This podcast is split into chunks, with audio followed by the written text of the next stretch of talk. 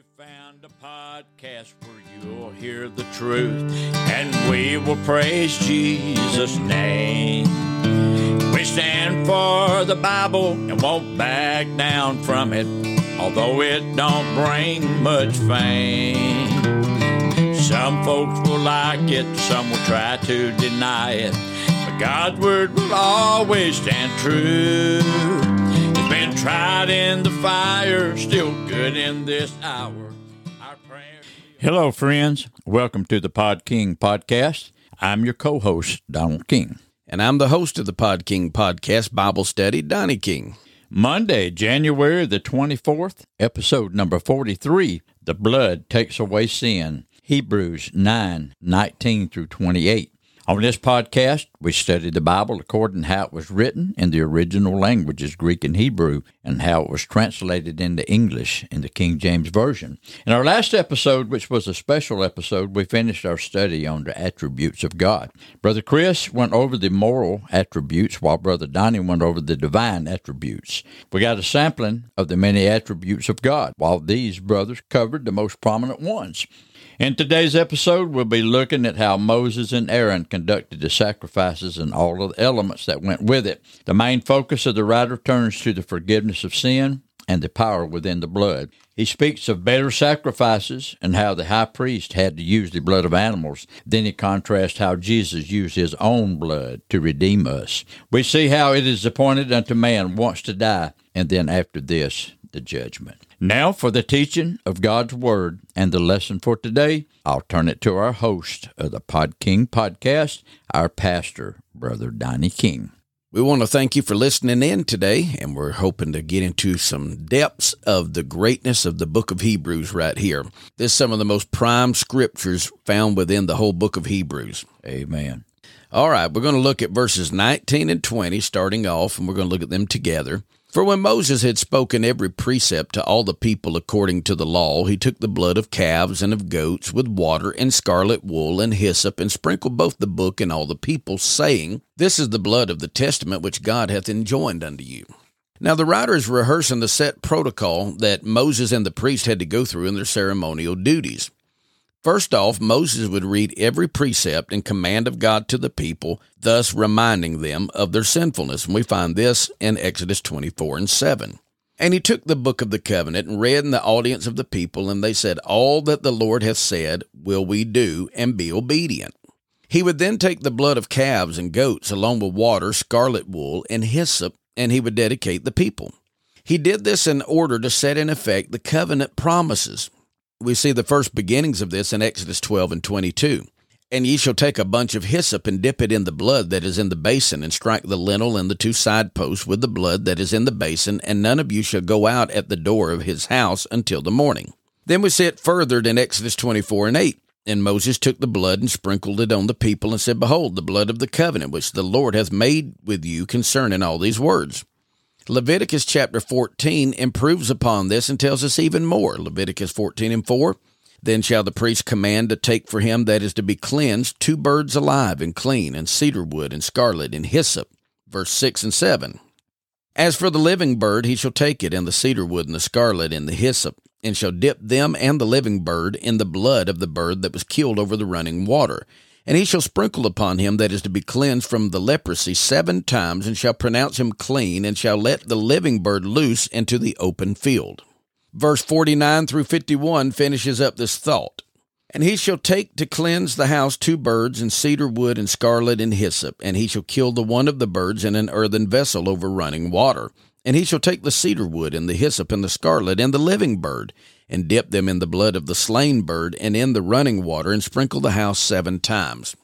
Moses would sprinkle the book and all of the people with the blood. He would then cleanse them with the water and the scarlet wool and the hyssop. He would then declare that this was the blood of the testament, or the binding covenant that God was binding them with, that God, as it says, enjoined them to. This was also what Jesus did on the night of the Last Supper, according to Matthew 26 and 28. He says, For this is my blood of the New Testament, which is shed for many for the remission of sins. Now, most likely everyone listening in will understand the symbolism that's represented here, but please allow me to expound on these items briefly. First, there had to be the death of an animal. For without the shedding of its blood, there was no remission for sin. The shedding of blood is a necessity for salvation. Then there was the water, which represents cleansing and baptism.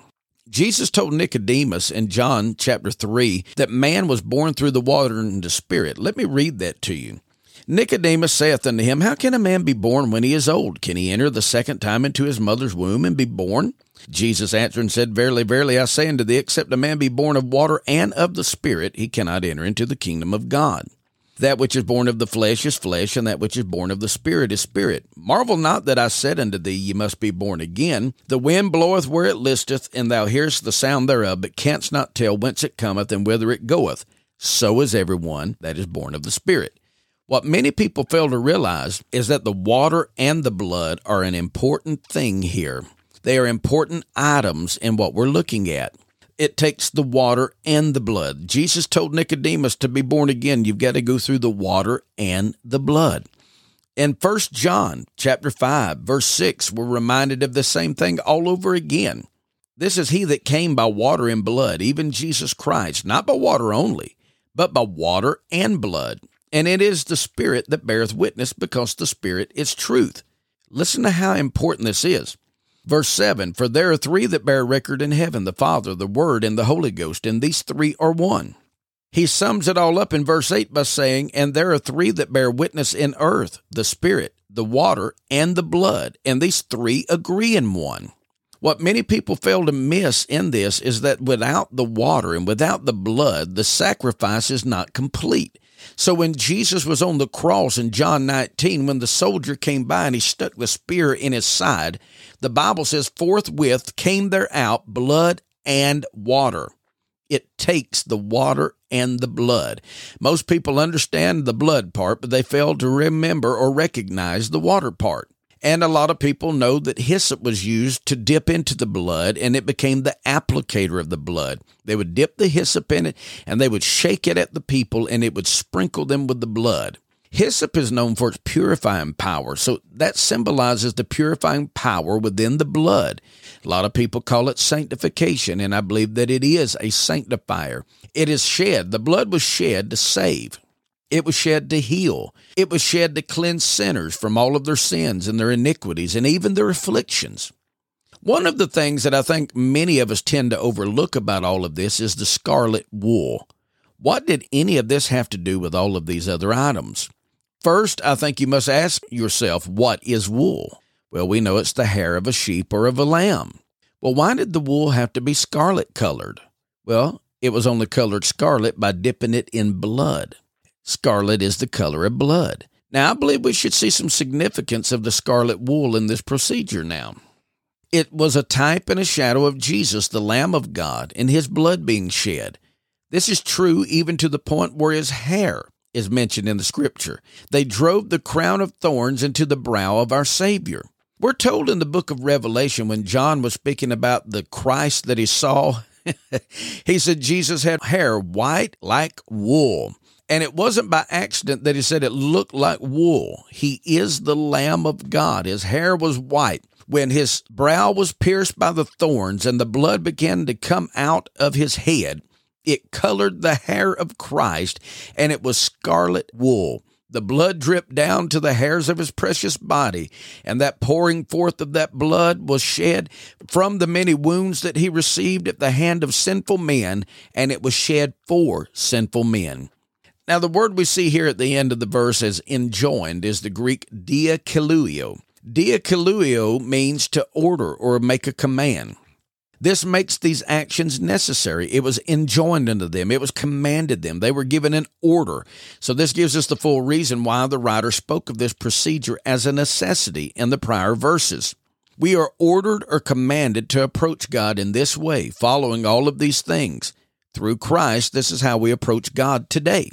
Hebrews 9 and 21 says, Moreover, he sprinkled with blood both the tabernacle and all the vessels of the ministry. Proof of this sprinkling of the tabernacle and of all the vessels of ministry is found in Exodus 24 and 6, 29 and 12, 29 and 36, Leviticus 8 and 15 through 19, Leviticus 16 and 14 through 19, 2 Chronicles 29 and 22. I'll read you some of those verses. Exodus 24 and 6 says, And Moses took half of the blood and put it in basins, and half of the blood he sprinkled on the altar. Exodus 29 and 12. And thou shalt take the blood of the bullock and put it upon the horns of the altar with thy finger, and pour all of the blood beside the bottom of the altar. Exodus 29 and 36 says, And thou shalt offer every day a bullock for a sin offering, for atonement, and thou shalt cleanse the altar when thou hast made an atonement for it, and thou shalt anoint it to sanctify it you get the idea of what's going on. Leviticus tells some of the same passages of what they sanctified, what they cleansed, and then in Second Chronicles 29 and 22, so they killed the bullocks, and the priests received the blood and sprinkled it on the altar. Likewise, when they had killed the rams, they sprinkled the blood upon the altar. They killed also the lambs, and they sprinkled the blood upon the altar. The blood had to be shed. The blood was to be at the altar. Is it just by coincidence that for us to get the application of the blood upon our souls, that we must go to an altar of prayer somewhere? I believe that's the plan of God, and it was from the very beginning. And this is rather fascinating to me to know that even the vessels that they did the service with had to be cleansed and sanctified in order for them to be used. Even the tabernacle itself had to be cleansed by the blood. It received the sprinkling, the application of the blood all the way down to the holy place. These things had to be purified with blood. The holiest place on earth had to be cleansed before the presence of God, who is so pure, so holy, could come into it. This ought to give us an idea of how pure and holy we should live. This should also show us how pure Christ has made us who have been sinful ever since our birth. We are sinful by nature, and so He changes all of that when He comes into our life. Can you imagine how holy heaven must be? This shows us why sin cannot enter into God's good heaven. He is too holy for sin to enter into his presence. Think about dwelling in the presence of this holy God for all of eternity. This is why we need every area of our heart cleansed from all sin and unrighteousness. It's this thinking that leads us into the next verse, Hebrews 9 and 22. And almost all things are by the law purged with blood, and without shedding of blood there is no remission. Now, the writer, when he quotes this, he's taking us all the way back to Leviticus 17 and 11, where we're told the life of the flesh is in the blood. Let me read this to you. For the life of the flesh is in the blood, and I have given it to you upon the altar to make an atonement for your souls. For it is the blood that maketh an atonement for the soul. We're told the blood's given to make an atonement upon the altar for us. The blood is what makes an atonement for our souls. The writer said almost all things according to the law are purged with blood. This means that there's a few instances that other things were cleansed by something other than blood. And we just saw that while ago. The water, the hyssop. Things were cleansed at the laver through the water, through the hyssop the sprinkling of the blood. That hyssop was a purifier. Some things were purged by many different things, but you see the idea. Almost all things had blood included in the purging process. That's not to say that anybody can be redeemed without the blood, because it is the blood that atones for our souls. There should be no mistaking that. Nobody should be able to hear that and say, oh, well, somebody could be redeemed by something else. You might cleanse the outer man with water. You may go get baptized, but if you've never repented of your sins, you've never had the blood applied to your heart, you are not saved. It takes the blood of Jesus to cleanse the inner man which will help the outer man. We don't need to skip over the part where he says that there's no remission without the shedding of blood. I know there's a lot of people today saying that it's too bloody, too gory of a gospel for them. They think that we need to have a more civilized gospel. Well, can I tell you something? If you take the blood out of the gospel, you no longer have a gospel. No one has ever been forgiven of their sins without a blood sacrifice making atonement for them. No one has ever been born again without accepting Jesus' blood as a payment for their sin. So this leads us into chapter 9, verse 23. It was therefore necessary that, that the patterns of things in the heavens should be purified with these, but the heavenly things themselves with better sacrifices than these. The writer's argument is that it was necessary for the things on earth to be purified with things from the heavens. I seem to glean a little of what Jesus was teaching the disciples in the Lord's Prayer right here especially from the part where he said, Thy will be done on earth as it is in heaven. He said that the heavenly things are purified with better sacrifices than these earthly things. As holy as man tries to act at times, and even as holy as the high priest tried to be and tried to live, they could only sanctify themselves with something here on earth that's nothing to be compared with the true holiness of God and the heavenly dwelling that we're hoping to go to. This also echoes Hebrews chapter 8 and verse 5 who serve unto the example and shadow of heavenly things, as Moses was admonished of God when he is about to make the tabernacle. For see, saith he, that thou make all things according to the pattern shewed thee in the mount. God showed Moses the pattern of the way things should have been while he was on Mount Sinai, and he gave him a pattern of the way things are in the heavenlies. I believe the next verse explains why the writer is making this point valid. Hebrews 9 and 24 says, For Christ has not entered into the holy places made with hands, which are the figures of the true, but into heaven itself, now to appear in the presence of God for us. Jesus didn't just go into the most holy place of the temple and offer the blood of the sacrifice after his death and resurrection. As a matter of fact, we don't read of him ever going back to the temple or the tabernacle at all.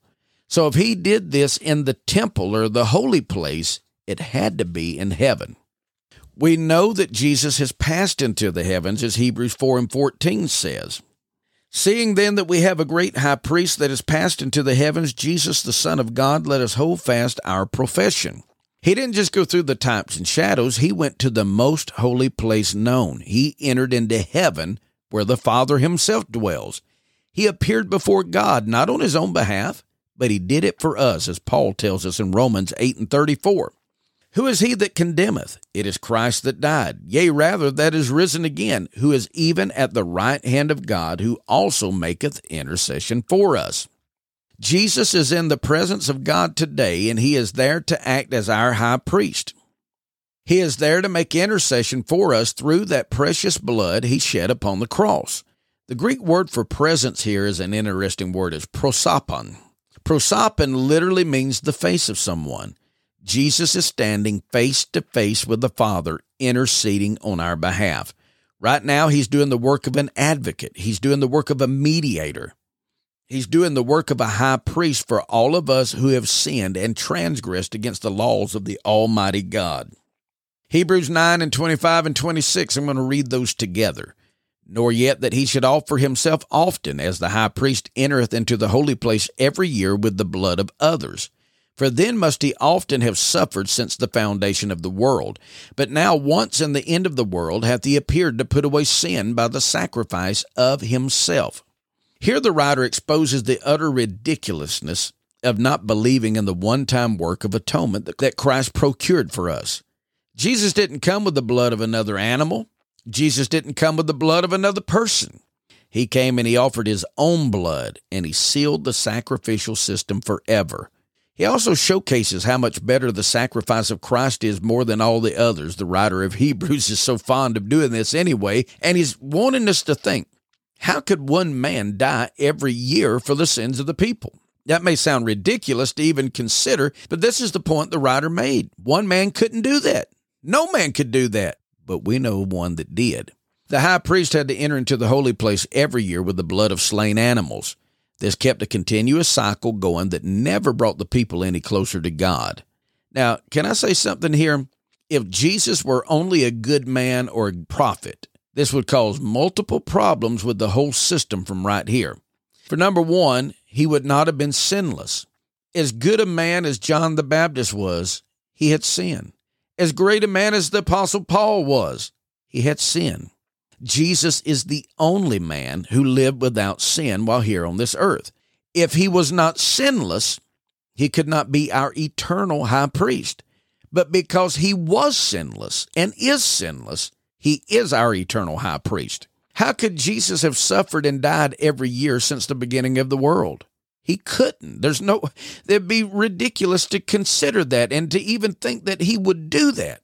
This is what would have had to taken place to take care of sins for all time is for an earthly high priest to live forever but yet die every year. It cannot be done. You might think that I'm making some very illogical statements here, but isn't that what the writer's implying?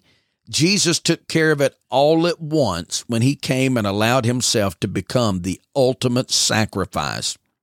Jesus only had to die once, not many times. And this gives us the perfect segue into the next two verses, and I want to look at them together. And as it is appointed unto men once to die, but after this the judgment, so Christ was once offered to bear the sins of many, and unto them that look for him shall he appear the second time without sin unto salvation. I feel verse 27 is one of those verses that is taken out of context by nearly everyone who quotes it. The writer has built his case for Jesus being a one time sacrifice and only having to die once. He's contrasting this with being a sacrifice offered every year by a high priest who will die. The point that he's making is every human is appointed by God to be born, and then there's also an appointment to face at death. We're all appointed unto death but once. This is why the previous priestly system could do us no good at all. After our death comes the judgment, and that's where we'll stand before the Lord ourselves. As the writer just told us, Jesus is standing in the presence of God, right before his face. We too shall all stand before God. We're going to stand before him when this life is over. But the one who went before us did what we cannot do. He has boldly stood in the presence of the Father and he has talked with him. He has mediated with him. He has advocated with him. He has done the work of a high priest that we could not do for ourselves.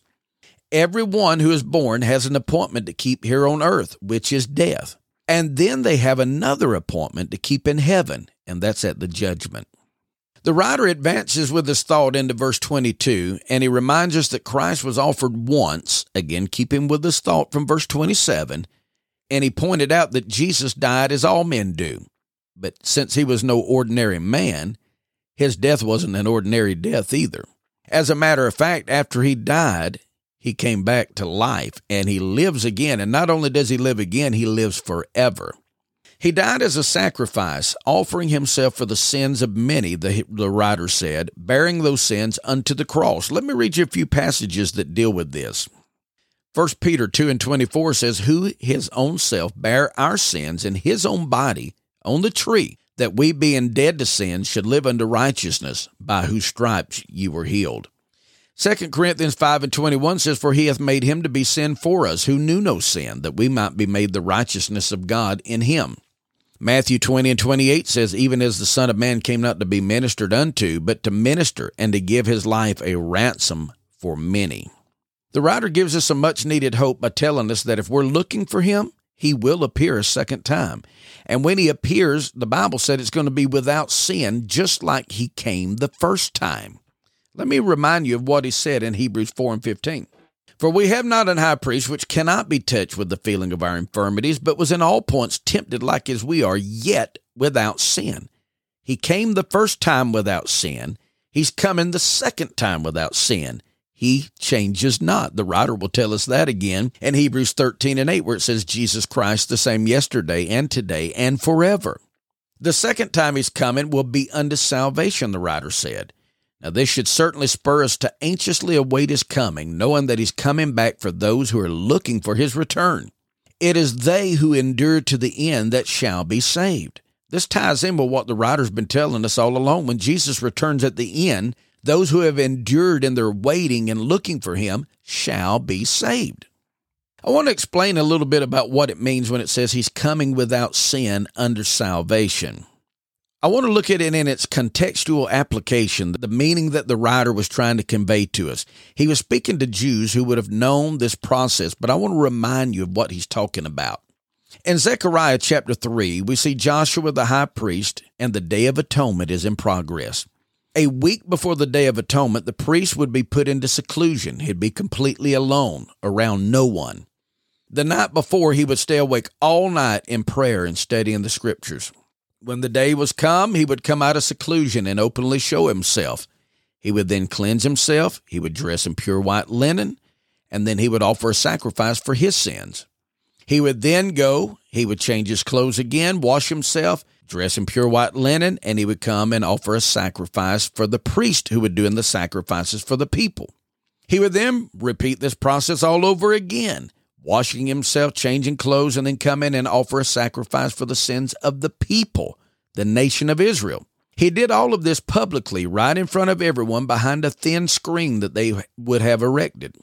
This was so there would be no mistakes during all of this, and so all the people of Israel could be watching.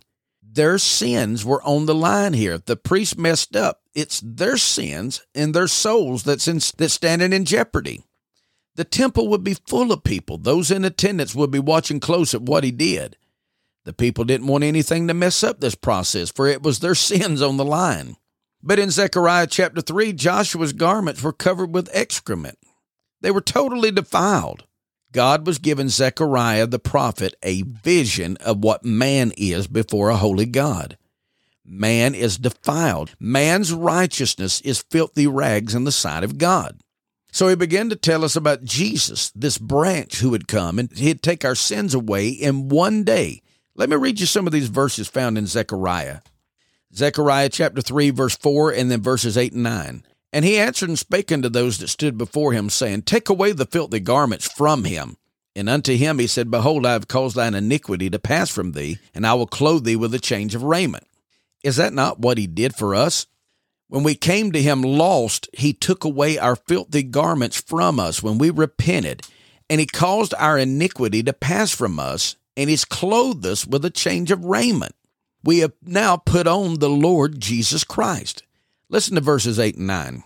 Hear now, O Joshua the high priest, thou and thy fellows that sit before thee, for they are men wondered at. For behold, I will bring forth my servant the branch. For behold, the stone that I have laid before Joshua, upon one stone shall be seven eyes. Behold, I will engrave the graven thereof, saith the Lord of hosts, and I will remove the iniquity of that land in one day.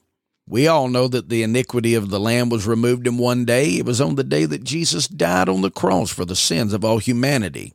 God was making it known in one day all of this ritualistic sacrifices would be over, all the offerings would be ended, and everything would be fulfilled. One day, another Joshua, another Yeshua, another Hosea, another Jesus, all of these are the same in Hebrew, Greek, and Aramaic. One day he would come and set everything right. In the life of Christ, one week beforehand, he began to prepare for the greatest day of atonement the world had ever known. He went into seclusion. For a week, he was not hardly seen by anyone. He was not openly ministering among the public anymore, just like the high priest would do. The night before his crucifixion, he was awake, sleeping none. Remember him in the garden? He prayed all night. He felt all alone. Even though he had three disciples with him, he was still all alone. And even was really all alone because they all forsook him and fled when the enemies came in. He was stripped of his garments, just like Joshua the high priest was. And then he was bathed. You say, I don't believe that. He was, but it was in human spit. They bathed him with their spit. He was clothed with our sins, according to 2 Corinthians 5 and 21. He was made to be sin, who knew no sin. I believe he did all of this so Revelation chapter 19, verses 7 and 8 could be so. Let us be glad and rejoice and give honor to him, for the marriage of the Lamb has come, and his wife had made herself ready. And to her was granted that she should be arrayed in fine linen, clean and white, for the fine linen is the righteousness of the saints. I want you to think about this. Jesus was stripped of his garments that we could put on the garments of righteousness. He went through the unrighteousness that we might be made righteous. The Bible said, Let us be glad and rejoice. His wife's ready. How did his bride get ready? He gave them his garment of righteousness. We're arrayed in fine linen. It's clean and white, for the fine linen is the righteousness of the saints. 1 Corinthians chapter 1 tells us that Jesus is our righteousness. If you have the blood applied to you today, you have been washed white in the blood of the Lamb, and you have the righteousness of God within you. There's no sense to have your head hanging down. We have something to look up today, for our redemption draweth nigh. No, don't raise your head in a haughty spirit and a pious attitude and say, Well, thank God I'm not like those sinners but we ought to be thankful that we have been washed in the blood. Have you been to Jesus for the cleansing power? Have you been washed in the blood of the Lamb? I'm thankful today he did what he did so we could have what we have. Great teaching today, Brother Donnie. It took the blood of Jesus to cleanse us from our sin when nothing else would do. I'm thankful for the Lord today. Got a question sent in here. Are you ready for that? Yes, sir. Let's go with it. Why does it seem that wicked people tend to be very religious? this has been the custom for years and years and years. Matter of fact, some of the most wicked people in the Old Testament were very religious people. Think about the people who killed their children and burnt them alive. They would throw them into the arms of their own God that they would set on fire, and as it, it was burning, they would throw their child into the belly of Molech and Chemosh and all of those false gods. So they were religious. They were so religious they offered their child unto God. They were very religious in the Old Testament as well. They had cult prostitutes, and this went into Jesus' day in Paul's time when they're at Corinth. Some of the churches in the area, you could visit them, and that's where the prostitutes were. They were cult prostitutes, but you went in and you worshiped your God through those things. Now, think about how wicked and vile that is. They were very religious, but they were very wicked as well. So I believe I know exactly what the questioner is talking about. I know our day is somewhat different. I won't say it's a whole lot different, but it's somewhat different than it was back then. But I've also myself noticed that some of the most wicked and vile people today seem to be very religious people. Yeah, you're right. First off, I want to establish a fact that some people may not have thought of before. Everybody normally acts like their father, no matter who that might be. Jesus spoke of the devil and said he was a liar and he was a murderer, and he said that he was that from the beginning. Anybody that is like their father and their father is the devil will be a liar and a murderer as well. The devil was in heaven from the time he was created until he sinned and then was cast out. The devil still yet wants to feel religious. The devil still wants to depict himself as a good alternative to God. The Bible said that he, he can even transform himself into an angel of light, a minister of righteousness. In doing this, his desire was to ascend above the throne when he was in heaven. That thought is still real in his mind, and even though he knows there's no possibility of it happening, he still has that desire. People are swayed by the religious spirit of the devil. It makes them feel better about themselves. The businessman who cheats people out of money, he feels better when he gives some of that money to charity. The woman who's living like Jezebel feels better about herself when she tells someone, I'm going to be praying for you. Now, the Muslims believe they're doing God a service when they kill the infidels. And their term of infidel means basically any American, but especially a Christian or a Jew. The Catholic Church and the Southern Baptist Church, we found out just recently, has allowed their priests and their ministers to molest numerous altar boys and children in their Sunday school classes but they really feel good about themselves because they stand against gay marriage. Now, wait a minute. A man molested a little boy, but they taught against gay marriage. But it makes perfect sense to them. They, they think it makes great sense. The bottom line is there's a spirit of deception straight from the pits of hell that gets a hold of these people. I want to present you with a scripture that I believe speaks to this issue from 2 Timothy 3 and 5. Having a form of godliness, but denying the power thereof, from such turn away. This verse includes every walk of life, every group. They all have a form of godliness. Every religious group, even holiness people, we have a form of godliness. Does your form have any power to it? Is the question. Most people have a form of godliness, but many of them deny the power thereof as well. The Bible says, From such turn away. The devil knows if he can deceive people into thinking that as long as their good outweighs their bad, they're in pretty good shape. The devil wants others to believe that there's a little bit of good in everybody. So eventually everyone will go to heaven somehow. That's not scriptural, but a lot of people believe that.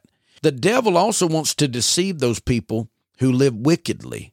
He wants to deceive people, and those that we see live wickedly, but hear them speak religiously, we're seeing them deceived to the point where they can believe that anybody can live any way they want to and make it to heaven, that God's just going to open up the door.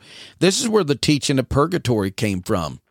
People did not want to believe that God would send anyone to hell. So they began to say, well, there's got to be an in between place because if they were too wicked to go to heaven, but too good to go to hell, the Bible speaks of man being lost or saved. This is the way God looks at people. Do you have the blood applied or do you not? And that's exactly what we've been looking at in this study today. Good answer today. Thank you, whoever sent this question in today. Remember, friends, if you have a Bible question that you want answered, drop us an email at dkministries 1977 at yahoo.com. That's DK Ministries 1977 at yahoo.com. If you have a comment about our podcast, we welcome your input. We hope you have enjoyed our podcast today, sharing God's Word. But until next time, may God bless you all. We want to thank you for tuning in, and we'll catch you on next time. God bless. I want to lay down weights that beset me so I can keep my soul feeling free. I'll gladly bear the reproach, Lord, for the gospel's sake. Where I go, you've already been there, cause I'm walking in Jesus' name. Well, I'm walking in Jesus' name. I'm going where He bids me go I'm dressing and talking like he wants me to. He's a keeper of my soul. I have learned to lean on Jesus and cast on him my every concern. I'm looking for a home in glory.